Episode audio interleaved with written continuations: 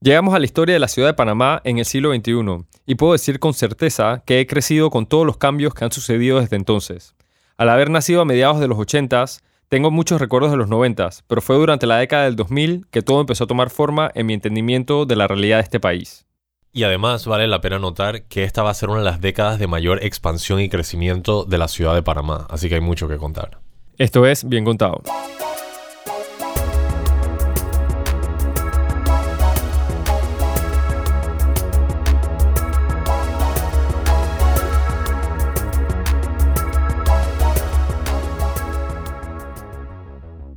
Inmediatamente posterior a la entrega del canal, el país comenzó a recibir los dividendos de la vía interoceánica, lo cual propició una época de fuerte crecimiento. De hecho, la tasa de crecimiento del Producto Interno Bruto del país iniciaba una fase de aceleración que la pasaría del 1.4%, cerrando el siglo anterior a casi el 9% durante los primeros cinco años de esta década inició una lucha que sigue hasta el sol de hoy por la eliminación del armamento explosivo probado por las fuerzas estadounidenses en la antigua zona del canal y varias islas de la bahía de Panamá. Este armamento incluiría bombas de gas mostaza que aún están dispersas por todo el litoral pacífico de Panamá. Los ánimos estaban muy altos en la ciudad. El crecimiento económico que se va a ver durante la siguiente década, que empieza con el gobierno de Mireya Moscoso, es algo sin precedente. Por ejemplo, el Aeropuerto Internacional de Tocumen pasó bajo la administración de Moscoso a convertirse en una sociedad anónima, propiedad del Estado, lo cual le permitió su rápida reforma, comenzando el camino a ser uno de los aeropuertos más importantes de la región. Sí, y en temas de urbanismo, la ciudad mantiene una fuerte expansión. Esta década implicaría la ampliación de muchos sectores de la ciudad, incluyendo Brisas del Golf, los inicios de Costa del Este, una nueva extensión de la ciudad ahora posibilitada por los nuevos corredores, además de los inicios de Punta Pacífica. También fue la administración de Moscoso la que creó la Oficina del Casco Antiguo, que emprendería un ambicioso plan de renovación del núcleo de la vieja ciudad, la cual había sido ocupada en gran parte por precaristas. Además, en relación a los bienes revertidos, podemos mencionar la instauración por el gobierno de Moscoso de la Ciudad del Saber, la cual ya había sido provista por ley en la administración de Ernesto Pérez Valladares. La Ciudad del Saber, localizada en el antiguo cuartel del Comando Sur del Ejército de los Estados Unidos, el Fuerte Clayton, sirve ahora como un centro de desarrollo técnico, académico y de fundaciones sin fines de lucro. Un tema más que controversial fue la reforma tributaria aprobada por Moscoso en 2002, en donde se agrega los servicios al cómputo del impuesto de transferencia de bienes muebles, creando así el ITBMS. Sería el gobierno de Martinelli en 2010 que lo subiría del 5 al 7%. También se creó el impuesto del 5% para bienes lujosos. Como se podrá imaginar, ninguno de estos aumentos sentó muy bien en la sociedad panameña. Como podemos ver, estos primeros cuatro años de la década fueron de bastantes altibajos. A la administración de Moscoso le toca lidiar con muchas situaciones, algo bueno que podemos mencionar de este momento fue que en el 2003 la Organización de las Naciones Unidas para la Cultura y la Educación reconoció a través de su Comité de Patrimonio Mundial a Panamá la Vieja como un sitio histórico relevante para la historia mundial. Gracias a esta inclusión en la lista de patrimonio protegido, Panamá la Vieja sobreviviría la fuerte expansión de la ciudad capital hacia el este. En búsqueda de impulsar el turismo, la administración de Moscoso intenta obtener la sede del concurso internacional Miss Universo, lo cual logra para 2003. Ese año, la Miss Universo reinante Justine Pasek, una panameña, entrega la corona en la ciudad de Panamá. El evento posiciona muy bien a Panamá en el ámbito internacional e inicia un periodo de expansión turística que sería apoyado por otras reformas del gobierno de Ese mismo año termina la construcción del Puente Centenario, el segundo puente sobre el Canal de Panamá, el cual es inaugurado el 14 de agosto del 2004, justo antes de que termine la administración de Moscoso. Un dato curioso es que los caminos de acceso no estaban listos, es decir, que el puente no era transitable cuando se inauguró.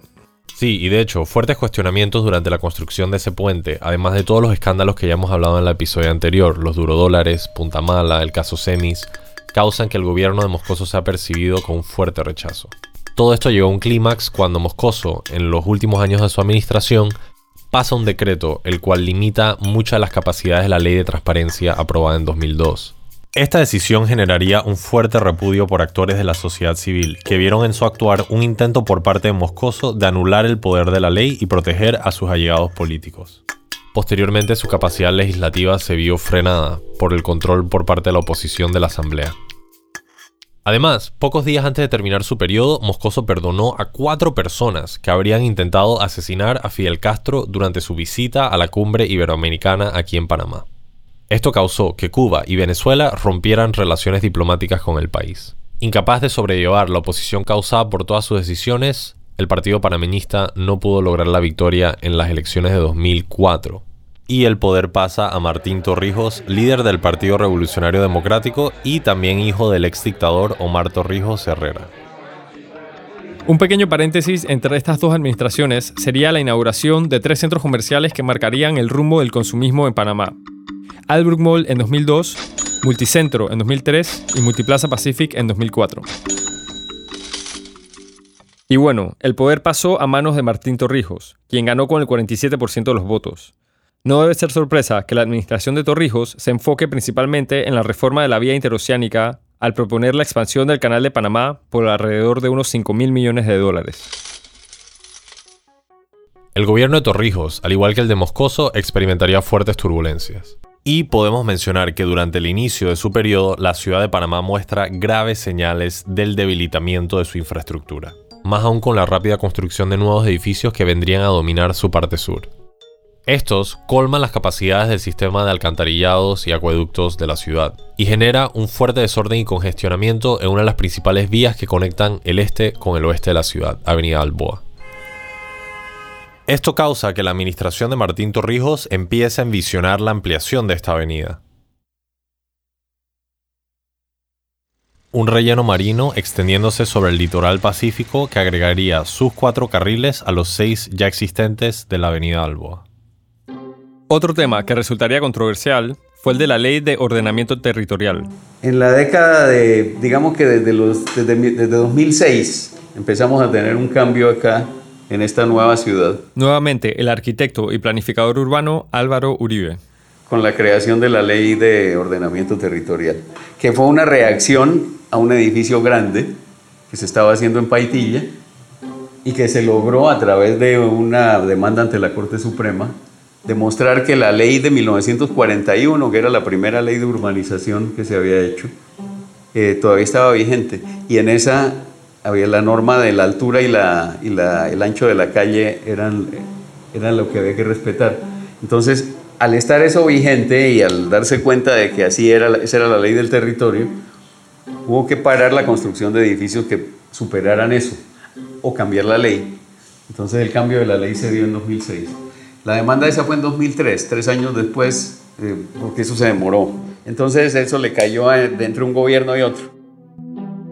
En estos primeros años, Torrijos intenta reformar la caja de seguro social debido al cambio en la demografía de la población panameña, la limitación a los montos y tipos de inversiones que podía hacer la caja de seguro social y el rezago institucional causado por la burocracia masiva.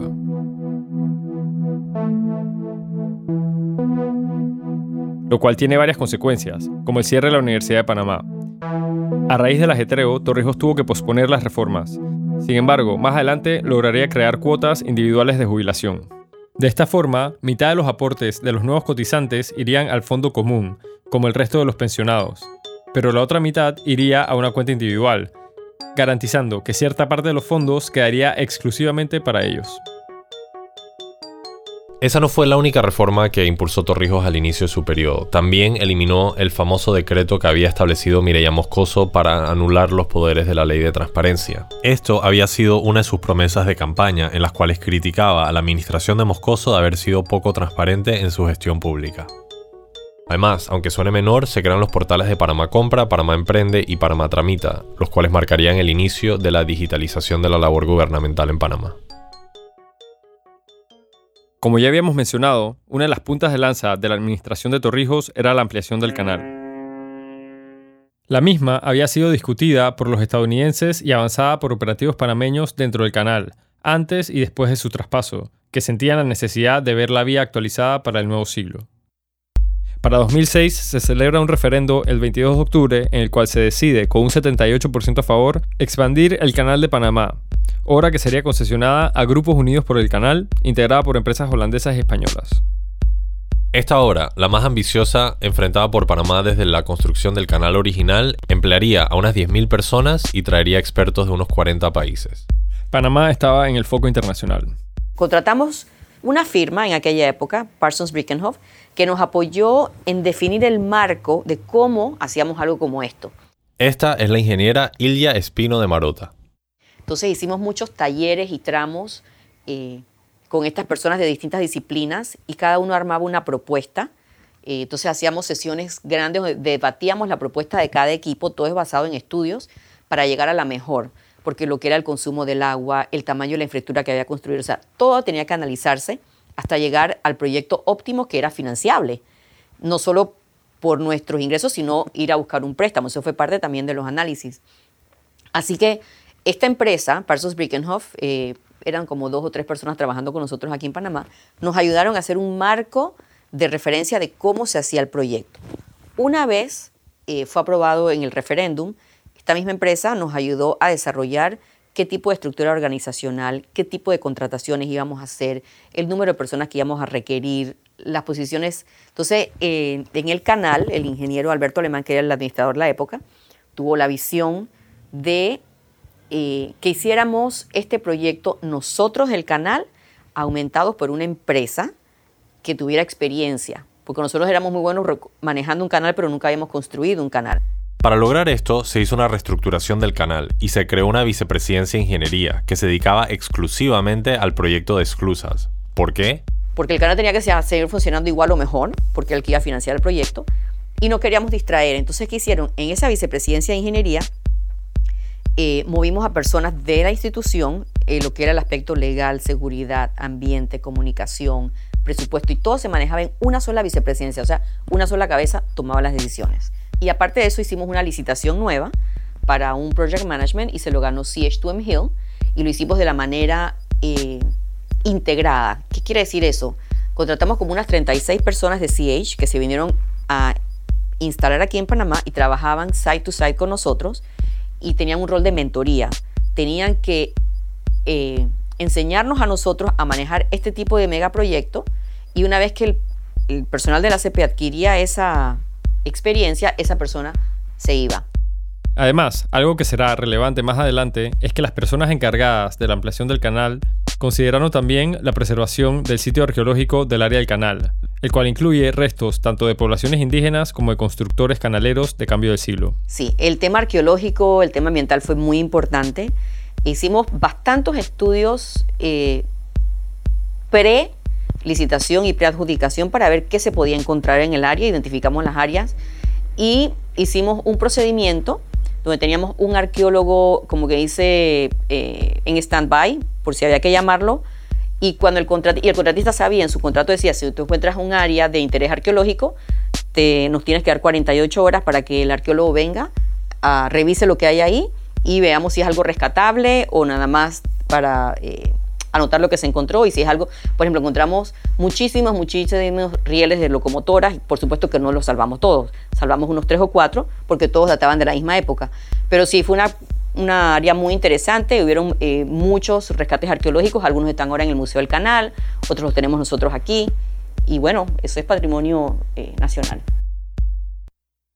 Y a nivel local, hablando de economía, también podemos comentar que Torrijos se dedicó a reducir la deuda pública y produjo superávits en el gobierno. De hecho, la administración de Torrijos fue la única que operó sin déficits en la mayor parte de su periodo. Además, en temas económicos, podemos mencionar la negociación en el 2007 con Estados Unidos del Tratado de Promoción Comercial, el TPC.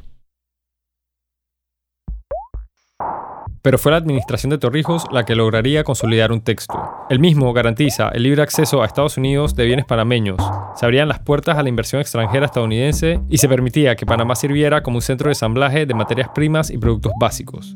Adicional, la mayor parte de los bienes estadounidenses podían entrar a Panamá sin arancel, lo cual obviamente generó cuestionamientos por parte de los miembros de la izquierda organizada del país. A pesar de que el mismo fue negociado de forma exitosa, no se pudo aprobar sino hasta el siguiente periodo, ya que en ese momento, Pedro Miguel González, quien es considerado por el gobierno estadounidense como responsable de asesinar a un sargento estadounidense, era el presidente de la Asamblea Nacional.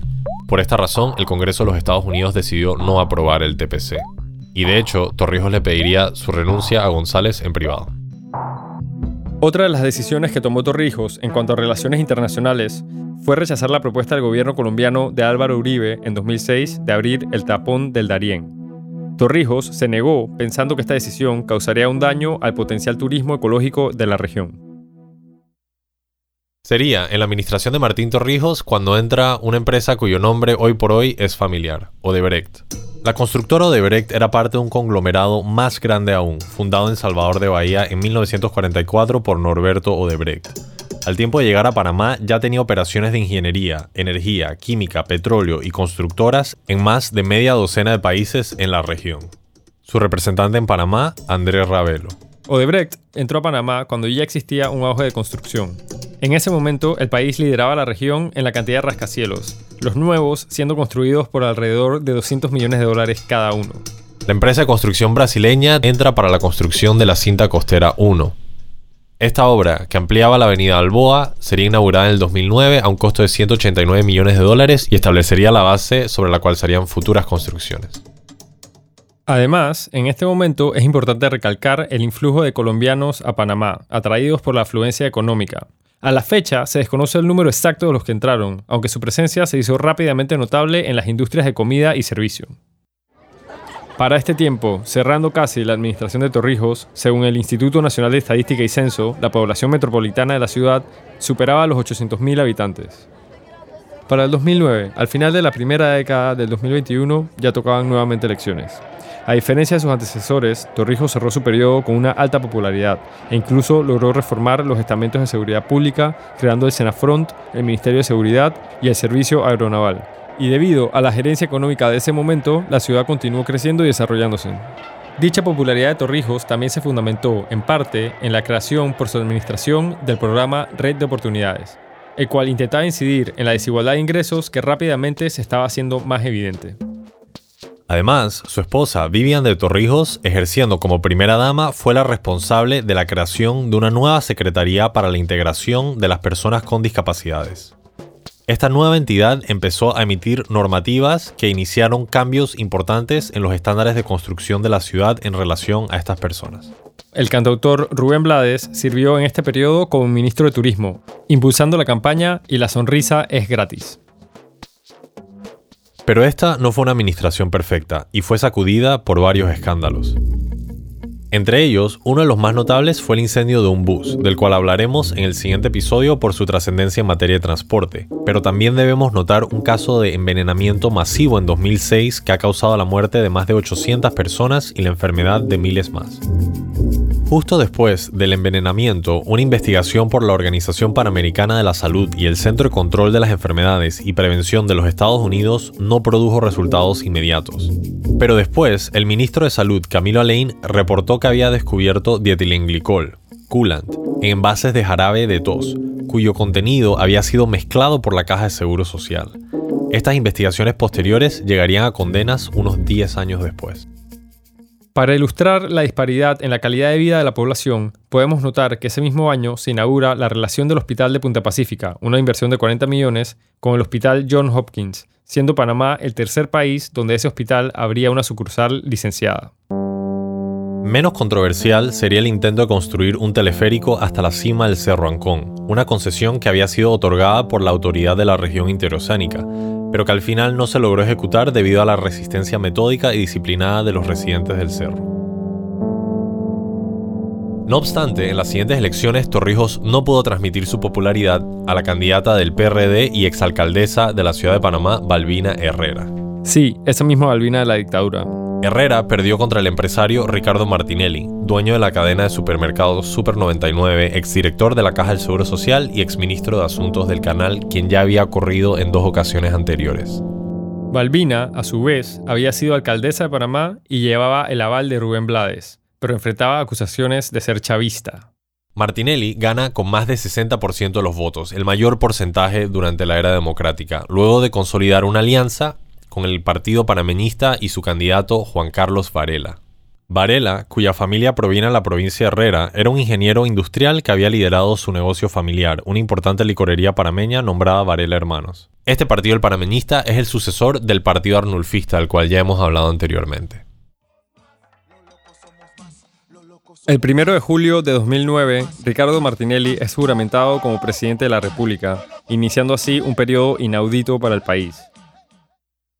Martinelli rápidamente empezó un nuevo tipo de política, reclamando personalmente a nombre del país el relleno de mar que había desarrollado el grupo Figali bajo una concesión de la era de Moscoso, a la par que reemplazaba el típico uniforme presidencial de saco y corbata por camisas de trabajo y blue jeans. Estos años se caracterizaron por un sentimiento de boom, impulsado en parte por las nuevas políticas económicas de Martinelli, pero también por el flujo de capital que huía de otras jurisdicciones producto de la crisis financiera global, además del rápido endeudamiento del que se aprovecharía Martinelli. Una de sus primeras decisiones para atender la creciente desigualdad fue aumentar el salario mínimo, además de la creación de un bono originalmente de 100 dólares a ser entregado a todos los mayores de 70 años en el caso de que no contaran con una jubilación privada. No solo eso, Martinelli también reduciría el monto de los impuestos corporativos, a la vez que privatizaría la colección de los impuestos morosos, cambiando la Dirección General de Ingresos por una nueva autoridad encargada del tema. Hay que recordar que una de sus principales propuestas fue la construcción de la primera línea del metro, obra que le tomaría llevar a cabo toda su administración. El metro se empieza a hacer. Es un sistema que articula toda esa, toda esa zona desperdigada del área metropolitana. Al norte, línea 1, al este, línea 2 y al oeste, línea 3. O sea, es, es el mejor sistema para una ciudad que está toda disgregada, para empezar a agarrarla y, amarrarla de manera que, pueda funcionar más, eh, más adecuadamente. Por lo menos, esa es la esperanza una vez el resto de las líneas estén listas y operativas. El periodo de Martinelli ha sido uno de los de mayor crecimiento no solo para el país, sino también para la ciudad, impulsados por los esfuerzos económicos y fiscales de la administración anterior de Martín Torrijos, además de las promesas del futuro canal ampliado. Como hemos visto, la fortuna de la ciudad siempre ha dependido históricamente en su función transitista, y en estos años el país alcanzó tasas de crecimiento de doble dígitos. El desempleo se redujo y aprovechando el grado de inversión, el país empezó a endeudarse para completar ambiciosos proyectos de construcción, duplicando la deuda pública durante la gestión de Martinelli de 10 mil millones a 20 mil millones de dólares. Este nuevo dinero que ha entrado a la economía se ha confundido por un crecimiento económico de la misma capacidad productiva del país, lo cual es falso, ya que los niveles económicos y culturales de la población permanecen en un rango intolerable. Una de las decisiones más controvertidas de esa administración fue cuando la entonces ministra de Educación y expresentadora de televisión Lucy Molinar tomó la decisión de sacar a Panamá del programa de evaluación estudiantil internacional, PISA por sus siglas en inglés. Panamá participó en las pruebas PISA de 2009, donde mostró un pobre rendimiento. En vez de que esto motivara al gobierno de seguir participando en las pruebas para conseguir más información, se tomó la decisión de retirarse, por lo cual Panamá no participaría en las pruebas PISA de 2012 y 2015, rezagándonos a 10 años sin data pública educativa confiable. Toda la administración de Ricardo Martinelli estuvo colmada por controversias. Prometió construir múltiples centros de salud a lo largo del país, un sistema de irrigación en la provincia de Azuero, además de una ciudad hospitalaria en la capital, la cual requeriría la construcción sobre parte de una reserva natural. Al día de hoy, ninguno de esos proyectos ha sido terminado. Martinelli presidió un periodo de amplia construcción en la ciudad capital, aunque la utilidad de sus aportes aún son cuestionados. Entre ellos, la preferencia por rotondas y sobrepasos para manejar el creciente tráfico, aún más un problema debido a la enorme cantidad de autos. Para 2010, el parque vehicular del país había superado los 600.000 carros. Y también, con relación al transporte, ese año, en 2010, empieza operaciones el Metrobús, sistema de transporte metropolitano implementado para aliviar el fuerte tráfico que se vivía en la ciudad. Inicialmente se reemplazan 120 Diablos Rojos, como eran conocidos los antiguos buses de transporte, y para el 2012 la empresa concesionaria Mi Bus tiene 700 metrobuses andando, además de 1.200 diablos rojos que todavía quedaban. Esta es una situación difícil que Mi Bus no gestiona bien, creando un caos aún mayor, pero que poco a poco, con el pasar de los años, iba a ir mejorando. Sí, y durante estos años se empezó a notar la vejez de la ciudad capital, y las construcciones constantes causaron muchos estragos, rompimiento de tuberías y días sin agua. Todos los que habitamos la ciudad de Panamá entre 2009 y 2014 podemos recordar con no tan placenteras memorias lo catastrófico que era moverse dentro de la ciudad. Sin embargo, había buenos ánimos por el alto crecimiento económico y la liquidez que se vivía en el día a día. Es durante esta época también que se comisiona y se construye la carretera Maden-Colón, que une de forma más robusta a la ciudad de Panamá con su hermana del norte Colón. Esta carretera procedería a integrarse como parte fundamental del sistema logístico nacional, permitiendo un mayor movimiento de carga entre las dos ciudades. Este boom inmobiliario también influyó en la construcción de la Torre Trump, en Punta Pacífica, la cual fue la más alta de Latinoamérica hasta que fue desbancada por la Gran Torre Santiago en Chile. En estos años, la aerolínea panameña Copa Airlines logró una fuerte expansión en materia aérea y se vuelve una de las aerolíneas más utilizadas y puntuales de la región. Esto convierte a Panamá en un punto obligatorio de paso para unas 10 millones de personas anualmente, hoy casi 18 millones, a través del programa del Hub de las Américas. En 2011, también vale la pena notar, se aprobó finalmente el Tratado de Promoción Comercial, un acuerdo que facilitaría las importaciones y exportaciones entre Estados Unidos y Panamá. Es fundamental mencionar que para el 2011 regresa el MAN, el exdictador Manuel Antonio Noriega. Fue extraditado de Francia a Panamá, donde completaría su sentencia. Este mismo año se pudiera decir que el gobierno de Martinelli llega a una cúspide y que la Casa de Barajas se empieza a caer. Hay una ruptura entre el Partido Panameñista y el Cambio Democrático, quienes se habían aliado para llegar al poder. Juan Carlos Varela, quien había decidido quedar como vicepresidente, decide distanciarse de su posición luego de varios reveses e incumplimientos por parte de Martinelli en cuanto a la alianza que habían pactado. Martinelli estaba fuera de control. Fue en estos dos últimos años de la administración de Ricardo Martinelli donde realmente salieron a relucir sus tendencias autocráticas y donde veríamos una fuerte composición de la institucionalidad del país. Por, el amor de Dios, nadie, por el amor de Dios, Hugo, por el amor de Dios. Esto, eh, estas son, yo, yo, tú has tenido problemas de droga y no significa que por eso yo no voy a hablar contigo. Yo no sabía, yo no conocía ese señor, no lo conozco. Como, yo te puedo decir a ti ahora que yo no quiero hablar contigo porque tú tienes problemas de droga, o tuviste problemas de droga, yo, yo creo que eso no es justo. agradezco mucho. Lo respeto mucho, lo quiero mucho y ojalá nunca caiga usted en el fajero de la droga otra vez.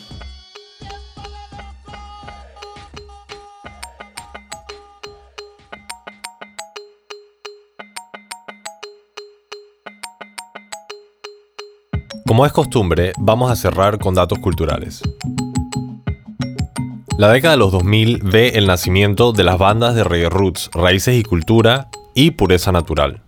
Muy importante mencionar que en el 2007 los Rabanes ganan el Latin Grammy de mejor álbum de rock vocal de dúo o grupo con su álbum Kamikaze.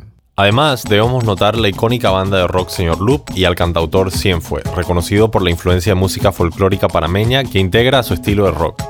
En deporte tenemos a nuestro primer medallista de oro olímpico, Irving Saladino, ganador en salto largo en Pekín 2008 y cuyo nombre lleva la ciudad deportiva del corregimiento de Juan Díaz. También en atletismo está el velocista Alonso Edward, especialista en 100 y 200 metros planos.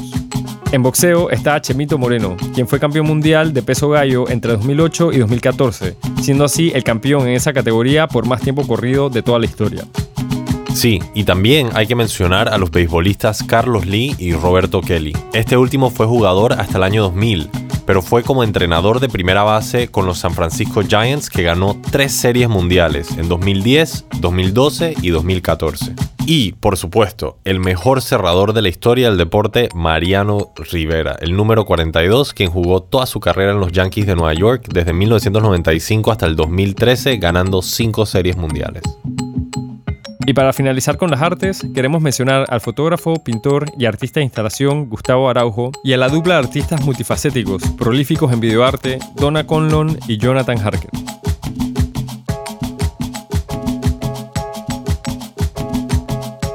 Bien Contado es un proyecto de Luis Guillén y Alfonso Grimaldo, ganador del Fondo Panamá 500 del municipio de Panamá y el Programa de las Naciones Unidas para el Desarrollo. La grabación, edición, diseño de sonido y musicalización estuvo a cargo de Vicente Ríos y Dominic Moreno en Piso 3 Studios. Tema musical por Némula y el diseño gráfico por Jorge Escalona. Agradecimientos especiales a todos los entrevistados que participaron y a nuestros patrocinadores que creyeron en el proyecto. Por último, no olviden visitar nuestro sitio web biencontado.com donde tenemos referencias y material extra a su disposición.